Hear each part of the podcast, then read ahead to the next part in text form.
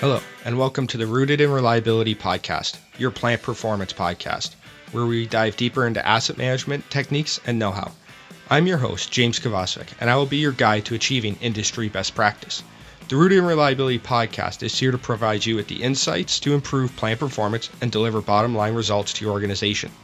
In case you missed the last episode, you can find the Rooted in Reliability podcast on iTunes, Stitcher, and on the Reliability.fm network. Don't forget to subscribe so you'll never miss an episode. Now let's dive into today's topic.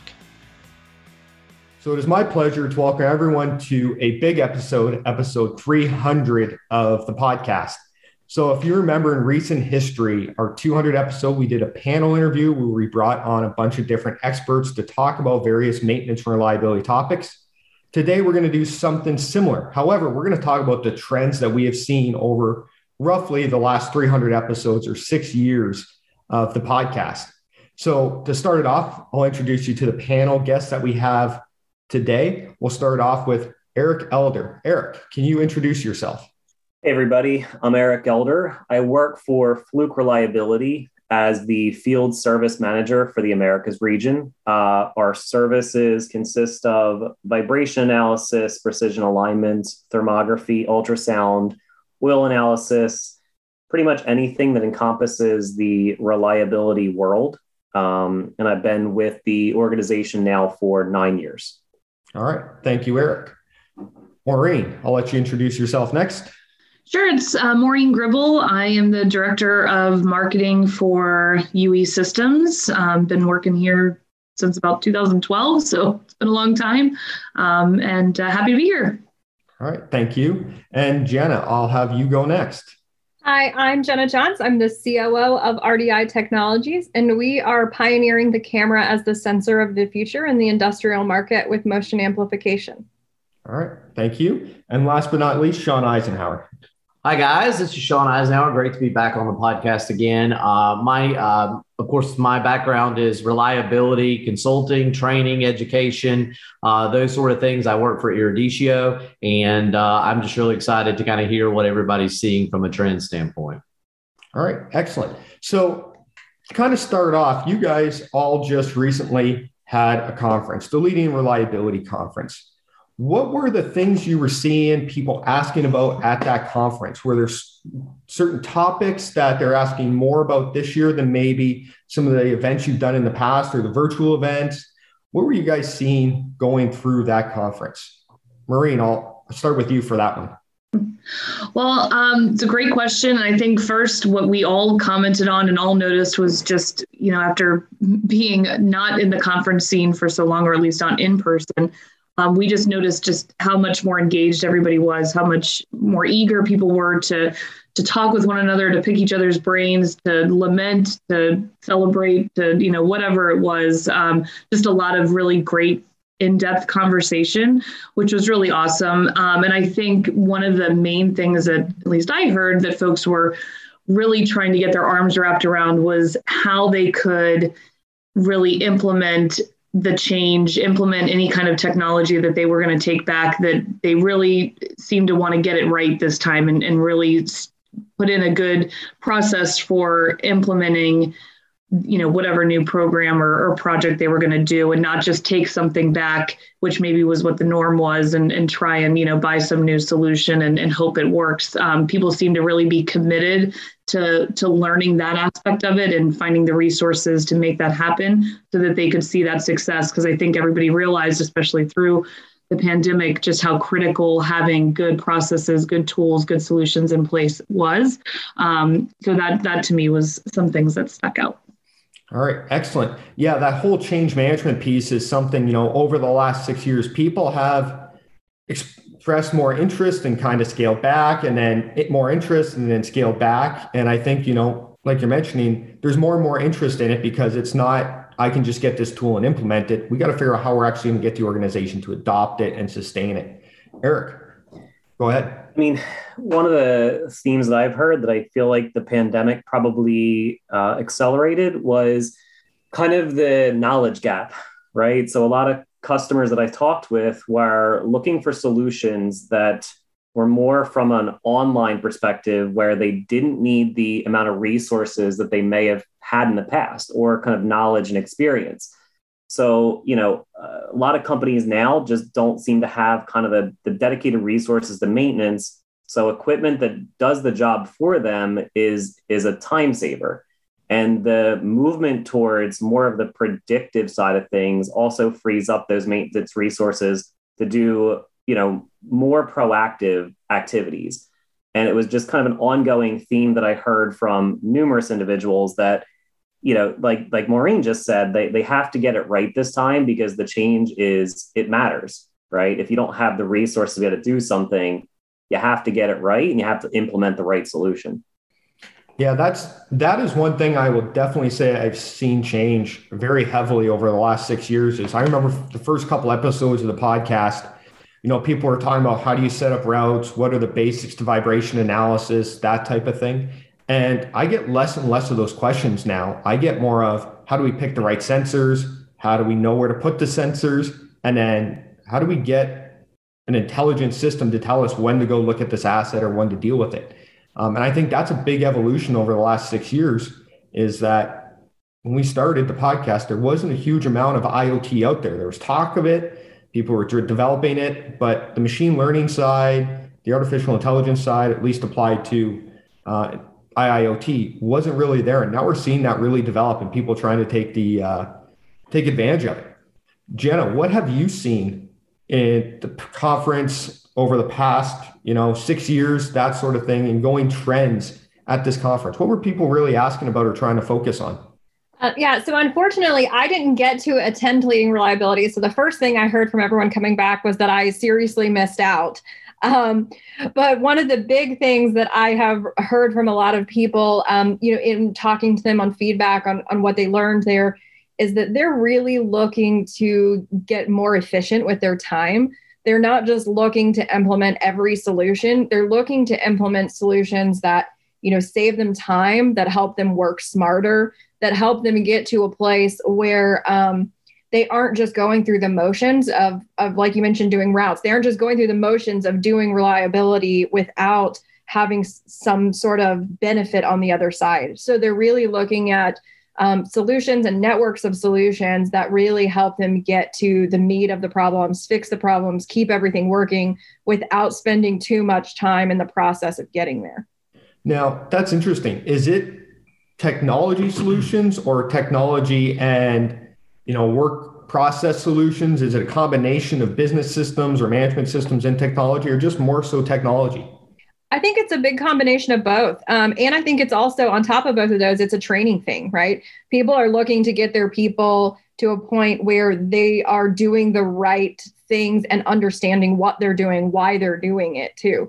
Um, so not only are there those, you know, process management sort of solutions technology solutions, but then there's that training element as well that's really playing into it. All right. Yeah, I, I'm seeing the same sort of thing. You know, I'm going to go back to planning and scheduling, the basics. A lot of people have a focus on that again because it improves the efficiency of the work that's being done. You combine that with the technology, which makes us a little more effective and efficient at the same time.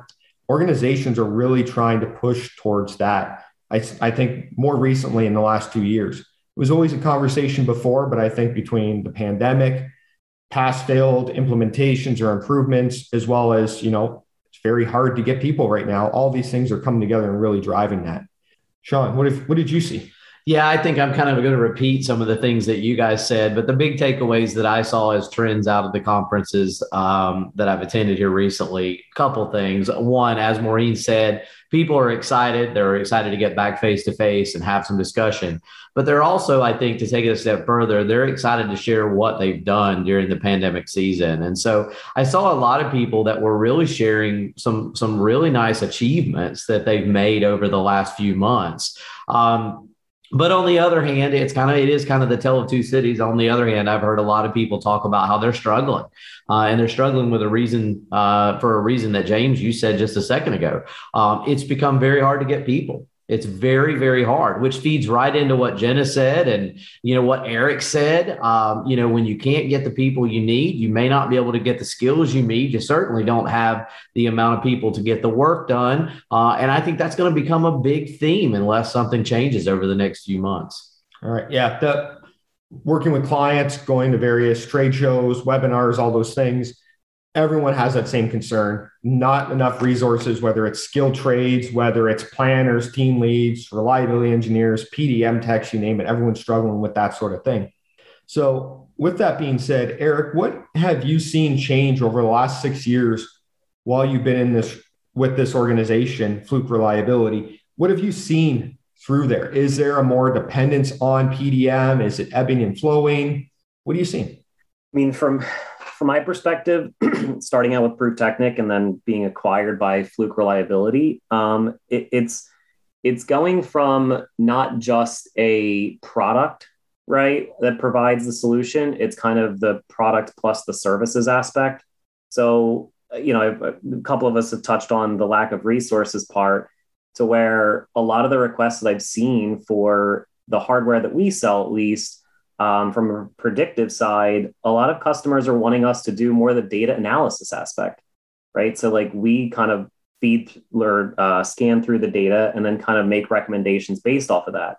And i think that as the predictive analytics gets even better, there's also going to be less and less of even the human interaction with the system, which I think is a very kind of fascinating aspect of what we all do is that computing power has increased. We've already talked about the Internet of Things. More things can connect to the Internet, which means more things that can talk to people. But I also feel that this is a struggle area because how do you get everything kind of communicating on the same ecosystem? And from at least the fluke reliability world, you know, that's one of the things that we're driving towards is to have everything on one ecosystem to get meaningful data because data is only one aspect of it. It's what do you do with that data after the fact? And I hear data, data, data all the time being talked about in the industry, but then it's the the second part and it's what do you do with that data and how do you get meaningful insight from it? That is a big challenge with you know, adding that context to that data, getting, you know, whether you have vibration data to line up with your ultrasound data, with your camera data, all those different things so we can actually tell the story. I have not seen a lot of organizations be able to achieve that, although that is something big that people have been talking about for a long time. Even before IoT, it was how do we get our route based vibration data to align with our ultrasound data, for example. Yeah, this is this one for me is one of those things that I think uh, whoever figures this out will be a big winner in the market space. I've been saying this for I don't know, at least four or five years. You know, if we can write the analytics to to look at vibration data and ultrasound data and infrared data and oil analysis and motor current analysis and and and you know, really start to see micro trends in those my belief is that we'll be able to head off some defects before they actually get created you know i kind of uh, compare it to a car you know if i can uh, if i can detect low air pressure really early before damage is done to the tire then i'm going to extend the life of that tire because i'm not introducing that defect. And i think there's a huge potential uh, eric you know in y'all's world especially with with what you can do from a connecting all the technologies together standpoint to be able to write the the algorithms and the analytics to be able to predict these things early before they hit the traditional band alarms and and and traditional methods that we've used with the technologies. Yeah, and the thing too is computers don't sleep, right? Where if you're using humans to kind of interact with the system and do the analysis, errors can be made and it's not a 24/7, you know, monitoring, right? So I think that's kind of the the advantage to the future state of of what we all do. And I think, you know, talking about that, and certainly that's where a lot of folks are, are headed is to, you know, these online systems that are just, you know, continuously capturing data and hopefully actionable data and all those things. Um, and there are some groups that are able to jump on that and, and get to that very sophisticated state where they're connecting all their data and, and really using it to, to be ahead of the game. But, you know, even just having been at a conference this week and talking with, with a ton of folks, not everybody's quite so fortunate to be there yet. So I think one of the things, even though in the last six years, even you know in the ultrasound world, our solutions have changed and our products have changed, um, but we still have a lot of folks who are still you know using the traditional handheld and doing routes and things like that, and that's great and fine. Um, but I think one thing that you know, all of us, you know, as kind of leaders in our industry, um, need to be able to um, to support our customers at whatever level they're at and really be kind of that partner and help folks along. And i think especially with with the workforce shortage and people leaving jobs and you get that one person who's all excited about the the shiny new solution and then they leave you know i think folks need to really be looking for solution providers that, that are going to be there to to kind of help you along the way and fill in those gaps um, if if you're not quite as quite as far along as having a full blown system with with all the connected data and things like that. So just something to kind of keep in mind. We always need to be, you know, there to, to support everybody whatever path they're on on their journey. Yeah, I mean, I would agree with I'd agree with Maureen. You know, I, everybody's talked a lot about how technology is, is rapidly advancing and, and, you know, all these benefits we get from the computing, you know, getting faster. Um, but one of the things we still surprisingly hear a lot from customers is that they are just starting out with a reliability program. So there are still a huge group of people out there who are just now getting to the point where they're ready to do this. Um, so we've got two different groups we really have to to focus on in this industry. There's this one who's super advanced and they're adopting all these technologies and what's important to them is getting to the place where all these technologies talk to each other and work together. But then there's also this huge group of people who we need to get them started in this industry. We need to get them started in reliability and and get them programs that work from a base level as well Jenna, I, sorry, I stepped on you a little bit there. We were thinking the exact same thing, and and that is that's one of the trends that I have definitely seen uh, is this dichotomy or this splitting of the industry where you got the folks that are kind of ready, like you said, to advance. And then you got the others who are just getting started. And and back to kind of what Maureen was saying, they need those handheld units. You know, you can't just jump in. I mean, I guess you could, but I don't think I would recommend just jumping in and buying, you know, a ton of great technology if you've never done a vibration router, you've never done an infrared router, you've never done any of those basic things to understand how it works and the machinery dynamics and and why we do what we do um, because I, I, I think you would really have a lack of understanding of the failure modes and, and what to expect of the technology. And, I want to comment too that I think the advantage of this leading reliability conference is with all of us kind of partnering with it, right? We can offer the customer or anybody uh, a solution along that journey, right? We're not just catering to somebody that's advanced or somebody that's at the beginning, is we want to meet them where they are and and ensure that we increase reliability in general. And i think that's a word that has increased in use in industry overall and people are starting to realize kind of the, the impact of having a more reliable sustainable program at their facility.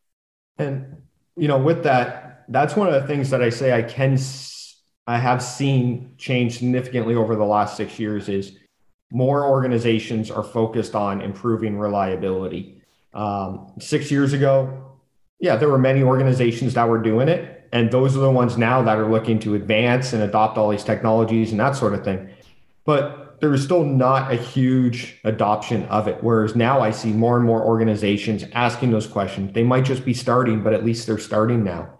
Um, they're realizing it's not just improving uptime, but also really enabling improvements in environmental performance, health and safety performance within the organization, compliance, all those other things. They're beginning to make those connections, and more and more organizations are taking it as a strategic approach.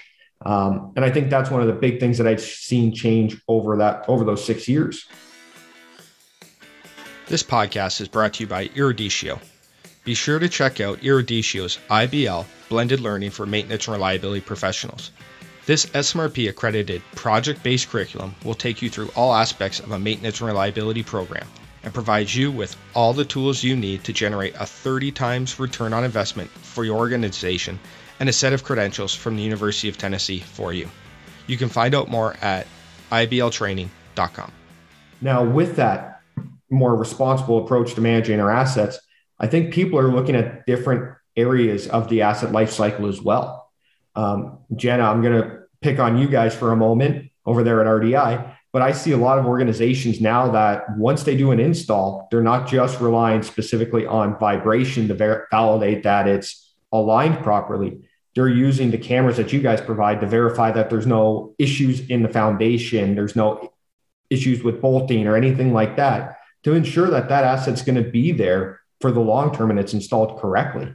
Um, with yeah being- we've seen we've seen a lot of that. So one of the things that we hear a lot are uh, is, is, people are getting these, these big machineries these big, big pieces of equipment you know put into their facilities. They're spending a lot of money trying to upgrade um, some of this aging infrastructure that they have. Um, but they don't have a really good idea or a really good way to quickly verify that it's put in properly and i think as we all know that you know right at the beginning of install is is a huge point of failure. It's a it's a really big jump in that curve where things can go wrong right after there. Um, and so what this what our technology allows them to do and and one thing they use it for quite a bit is going in there and really quickly you know detecting if everything was done properly if the, the bases look right if everything looks attached properly because all they have to do is take a quick video um, and then they can use that in communication with those OEMs to make sure it gets put in right the first time. Um, and that is, I mean, that's a huge step for them in reliability because they know they're not starting out with faults and they're not starting out with anything that they're going to have to manage long term over the life of this equipment. Yeah, I mean, even to second what Jenna said, right? Even for our service team or Fluke reliability team, um, we utilize an RDI camera along with our vibration equipment, right? The two technologies aren't necessarily competing, they're advantageous to kind of have both in, in this environment. So, and I think that's one of the things that I'm seeing with a lot of clients as well is, you know, in the past, you had an RE who just loved vibration and that was the solution for everything. Or you had someone who just loved ultrasound. And what I see more and more is that complementary approach as well. You walk into some of the PDM groups that I'm working with right now, and they got ultrasound, thermography, vibration, they got the RDI cameras, they got laser alignments, they got all these different things, and they're being pragmatic at how they actually leverage those to not only install the assets correctly, but monitor them. And if they do find an issue, they're using the complementary tools to validate that it really is an issue. Where in the past, I didn't always see that approach. It was, oh, we got a warning here, execute, replace it we're not seeing that anymore. And I think that um, just to jump in, I think we're also seeing that from the um, solution provider side as well. You know, we certainly, uh, from UE Systems perspective, you know, we very well understand that a, a good program is going to include not just ultrasound, but some infrared, vibration, motion amplification, things like that, to where, you know, I think we're also being able to better serve you know the industry by you know showing people what we have to offer and then saying hey you know go down to to booth 501 where rdi technologies is and see what they've got. We think that would probably be really helpful to you as well. And you know by the way you should also check out you know what Fluke Reliability is doing with their CMMS program, and then you know talk to Eruditio. They'll help you tie it all together. So I think what's nice is I think the industry, all of us, we've all kind of grown up and realized we're all better together. I know that sounds cheesy, but I think um, I think it really is true. You know, the the um, customer is going to be better off with with a, a nice complement of, of tools, and then of course better customers, more successful customers leads to more customers for us. yeah, absolutely. Now, the one question I have is, you know, we kind of talked about what we saw over the last six years. What what are the next six years going to bring? What do you think is going to change? What do you think is going to stay the same? What do you foresee happening? All right, I'll jump in on this one to get it started, and then uh, we'll pass it out to you guys. But I think one of the things that I I, I think is for sure going to stay the same. Uh, planning is still going to be important. Scheduling is still going to be important. Managing your MRO stores is still going to be important. Uh, you know, applying technology is still going to be important. I think some of the methodologies and some of the the ways we do these things, I think um, is going to change. But I think those are still going to be the basics, the foundation. They're they're gonna they're gonna be there for the long term. Um, some of the things that I think may change. Um, I, I, I certainly hope what I said earlier actually happens. You know, I hope somebody puts together all of the the the right technology to be able to detect these defects so early on the P to F curve that uh, we can make changes and avoid the the the the, the beginning of the defect right? And so I think that's a big thing that I'm looking forward to and and hoping to see someone uh, bring to the market. What about the rest of you guys? Um, from our perspective, you know, one of the things I think we see as never changing is the fact that um, people are going to need to operate reliable, reliably to be able to, you know, be competitive against things like price pressures and and all of these other outside market forces. Um, so the companies that we service and and we work with, they're all going to have that same consistent problem of figuring out a way to balance cost savings and you know maintaining reliable equipment. Um, one of the things we see happening over the next six years um, are a shift to think like responses to shortages of people. Um, I think that we're going to start seeing robotics being utilized. Um, I know you'll see you see stuff with like Boston Dynamics with them putting stuff on spot and having that go out and do routes and utilize and utilize that in, in a route based method. Um, so I do think we'll see a lot of, of robotics and you know just increased technology and I have full faith, Sean, that someone is going to come up with what you want. I think that we will see that for sure in the next six years because enough people have talked about it. yeah, I mean, I think for the next six years, it's just going to be cracking the code on what you do with all this data. And I, I can't imagine that how quickly we kind of watch just, I mean, I use the example of iPhone generations and how things change and smart devices and what communicates together, I, I, I really think that this is going to be the kind of future state of, of industry. And you know, the other area that I've heard tossed around often is you know the gray tsunami, which is people retiring that hold the knowledge and kind of that that knowledge gap. And I think that the successful organizations are going to try to get ahead of it somehow, whether that's more robust training, or whether that's kind of utilizing the tools uh, necessary, I, I, think those are kind of the two big areas that you're going to see increase heavily over the next six years. Yeah, definitely finding a way to bring along this next generation of, of maintenance and reliability professionals, getting kids and college kids excited about joining this industry is going to be a huge um, thing that we're going to be tackling, I think, in the next six plus years.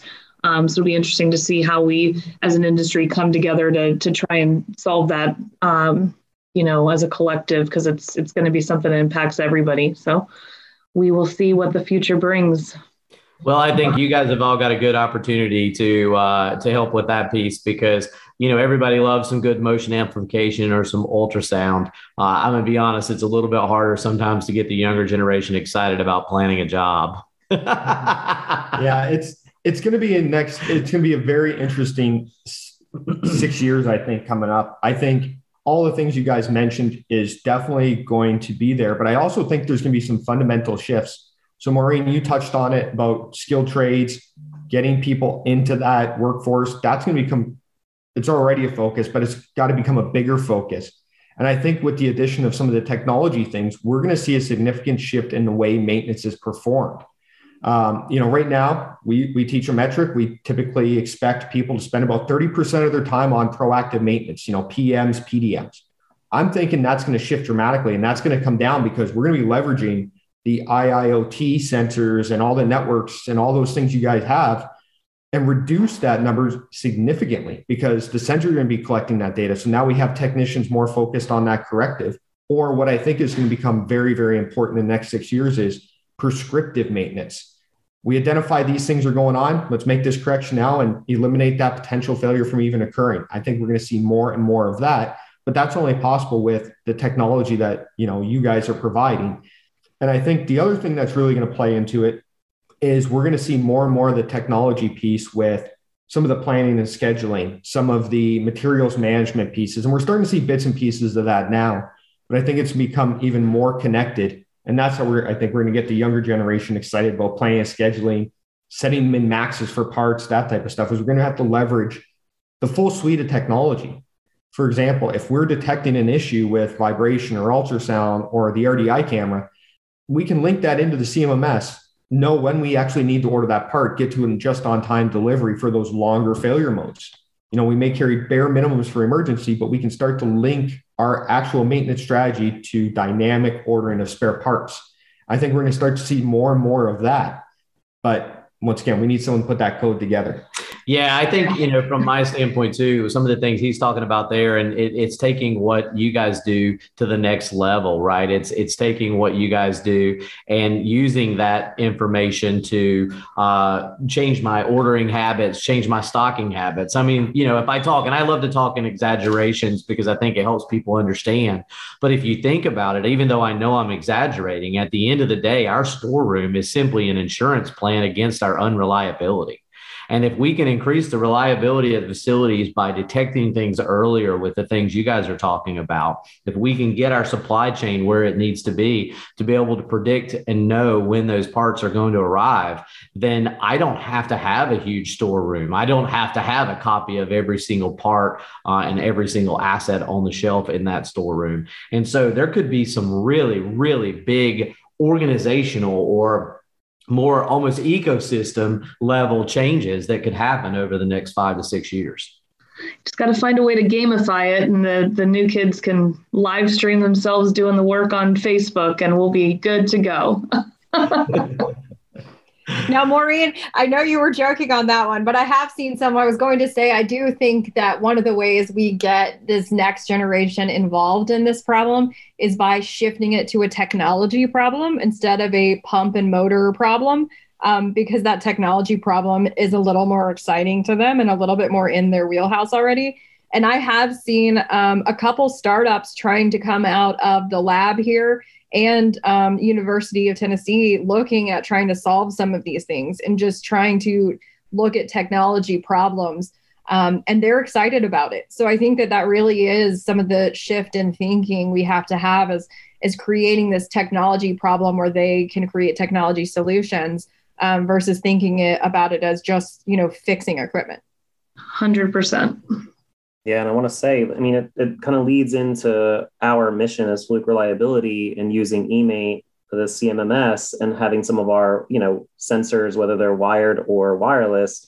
It's really kind of going down that path you talked about, Shon, which is, hey, there's a problem, and my CMMS actually orders the part for me, and it's there. It schedules the work order, and I mean, it, it's to me, it's very a very exciting time to kind of be in this this IoT environment and connecting everything in the ecosystem.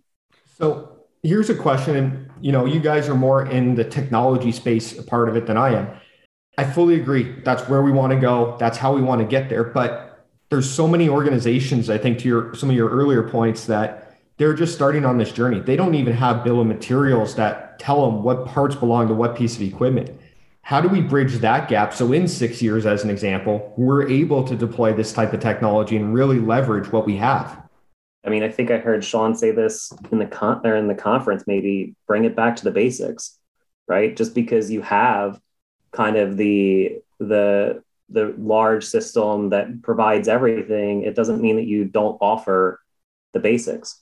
And i think that's kind of the the nature of solution selling is making sure that you meet the customer where they're at yeah, and I think that's probably one of the things that this group does really well because you know we all complement each other as part of leading reliability, and you know we're bringing um, we're bringing, as you said earlier, we're bringing the solution to where they are at that time, and uh, the you know, and we we you know we struggle with with getting folks to, to do some of those basic uh, basic functions that James is talking about things like hierarchy and criticality and and just planning a job or starting a job plan library. And you know all those enable the technologies to work better because the technologies give us the heads up. Uh, but if we don't take advantage of that time do we really get you know the, the value that we could have out of that technology? And and in some cases the answer is no. Not all but some cases the answer is no. So uh, i think that's that's going to be a big one moving forward is getting folks to, to tackle the basics so that they can really have success with the with the stuff that we all bring. Yeah. I would say well, let me came to let, this Jenna, industry, let me let you talk Oh, sorry. I was going to say, as someone who came to this industry as as kind of a noob, and I will say I am a millennial too. Like six years ago, um, one of the things that I I really noticed is that there um, it, it plays on what you guys are talking about, but there is you know a lot of talk about these really advanced you know concepts and thoughts at most of the conferences you go to, um, and for someone who's new, that can be really overwhelming and, and the way that we really try and distill it, and I think, you know, Shon, your all's team does a really good job of this as well, um, is, is by talking about it like a toolbox, right? So this is the toolbox you need to solve the problems, and here's what you use when this is your problem. Um, and just getting people those basic building blocks and and so that it's not this overwhelming puzzle they're all solving at once they can start with one piece of the toolbox and solve one issue and then you know when they're they feel comfortable with that move on to the next very cool. Thank you. And sorry for stepping on you there. Well, I'm gonna flip the script a little bit here and and turn this back on James. I mean, this is James's big 300 here. So, James, you know, you look at it. You've been at this six years. What are some of the things that you really see that have come and gone? What are some of the things that you would say um, have come and stayed? Yeah, I would say you know, over the last 300 episodes, ISO 55000 came on fairly strong and has faded, at least here in North America. Uh, overseas, you may see more adoption, but over here, that has faded significantly. IoT, I'll be honest, I was a big skeptic when it first came out because if you don't have the basics right, it's very hard to make the rest of that work. But I'm seeing the companies that do the basics well leverage it, leverage IoT now, and see those types of improvements. And I think the technology side of this is really going to accelerate over the next six years. I don't, I don't think that's going away, um, especially with a lot of the constraints we have, people, skills, knowledge. I think that's just going to become more and more important. And I think one of the other things that that's going to lead to is a more dynamic approach to maintenance. So we talked about a little bit about prescriptive maintenance previously, but I think it's going to take it beyond just that. It's going to be looking at, you know, our traditional asset criticality approach right now we do it once a year. We do it once every six months stuff of that nature. And we may have changes in the organization that we're not that are not reflected in that. So for example if we have a technology solution for criticality that's plugged directly into sap we can see production planning forecasts. We can see all those different things and it may change that criticality in real time. Same thing if we're plugged into eMaint with some of the other erp systems we might be able to see that dynamically change what work we're doing based on future demands, short term demands, those types of things. I think we're really going to see technology start driving some of the basics we have to that next level. Uh, that's a great point, James. Very good. Anything else that you can think of that you, when you think back, I mean, six whole years, 300 episodes. When you think back, is there anything you talked about in that first year that you think is really different now? I'm not going to say it's different, but to your point, the basics keep coming up. People still need to understand how we do planning and scheduling. How do we build a bill of material? How do we build asset hierarchy? Because it connects to all these other pieces, the technology side. Um, so I think those are to, those are definitely to stay. The one thing, Maureen, you touched on early on was the change management side. That is something that people seem to provide, have an interest in, then it kind of fades away, has an interest, kind of fades away. I think that's going to become more and more important because every person I talk to on the podcast from a technology standpoint, what's the biggest challenge getting that technology in place? Getting the stakeholders on side, getting IT engaged and involved in improving it, and then getting the adoption. And the only way we do that is through the change management. So I think that is here to stay. Um, so leadership and people and change management, uh, and then the basics, as we've already mentioned. Yep. And then if you have those, then the technology can accelerate. Awesome. Awesome.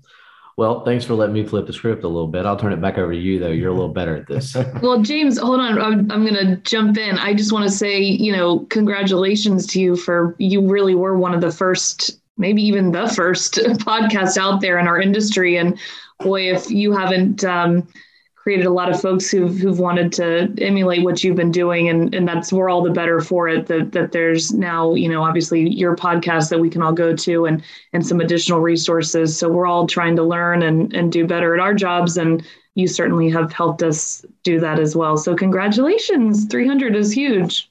Congratulations james. Thank you. It is uh it's only been possible with the guests like yourself Shon Eric, Jenna, I think this is your first one, but it's all guests like you guys that make this possible. I could not have done it myself. And everyone that's been on has been part of the making of that 300. So I thank everyone. Now, as we kind of wrap this up, quick question going back to leading reliability, kind of back where we started. You know, you guys started off with some smaller one day events, you did some virtual events, now you did a larger conference. What's next with leading and rely, leading reliability? Well, I'll talk about a, a little bit of this, and, and, you guys can jump in too as you uh, as you want to add details. But uh, we've got a, a one day winter event coming up. Uh, we've got a webinar series in 2022 that you'll start to hear and see more of, uh, and then we've got our face to face conference coming up in May. Uh, and I'll let everybody else chime in on any of those that they would like to. But uh, you can get more information at www.leadingreliability.com. Yeah, so it'll be, um, we're looking for February out west for the one day event. So, again, just to kind of keep your ears open for that. Um, and then the conference will be, yeah, May 10 through 12 in Clearwater Beach, Florida. And we already have um, nine people registered for it um, for being October for a May event. We're pretty excited, off to a good start. Can I make a suggestion and do it like Jackson Hole, Wyoming in February? I've been watching that Yellowstone show. That sounds good to me. I don't know. Love to see what it's like out there. All right. Well, I want to thank you all for taking the time. Any parting words, Eric, Jenna, Maureen, Shon, before we go? I was just going to say that I am excited to see everyone at the next event, and I definitely will not miss it. So we're really looking forward to it, and, and looking forward to kind of getting back in person and and getting to see everyone. Yeah, I second what Jenna said. I mean, kind of being in person really I think there's more of a focus from individuals about what the content is and doing kind of the online versus in person shows. I truly think the in person has a, a, a, greater advantage from a learning perspective. Yeah, it's yeah, been a fun community to be a part of growing and, and building and looking forward to seeing where this leading reliability brand takes all of us um, and, and what it looks like six years from now. Absolutely. I can't say it any better than you guys did. So I'm going to leave it there. But thanks again for having us on the show. Uh, I appreciate it, James. Yeah. Thank you, everyone. I appreciate it. Hopefully, we'll be able to pull you all back together between now and episode 600 and get in a little bit more details um, on you know some of the specific things you guys are seeing. So thank you so much. I would like to thank you for listening and remind you that you can always find out more on maintenance, reliability, and asset management at www.eruditio.com and by following our blog. The Rooted in Reliability podcast is a proud member of the Reliability.fm network. I'd like to ask you to please rate and review this podcast on iTunes or Stitcher. It ensures the podcast stays relevant and is easy to find by like minded professionals. It is only with your ratings and reviews that the Rooted in Reliability podcast can continue to grow. I thank you for providing this small but critical support. We will see you next week when we dive into another burning topic with Rooted in Reliability, your plant performance podcast.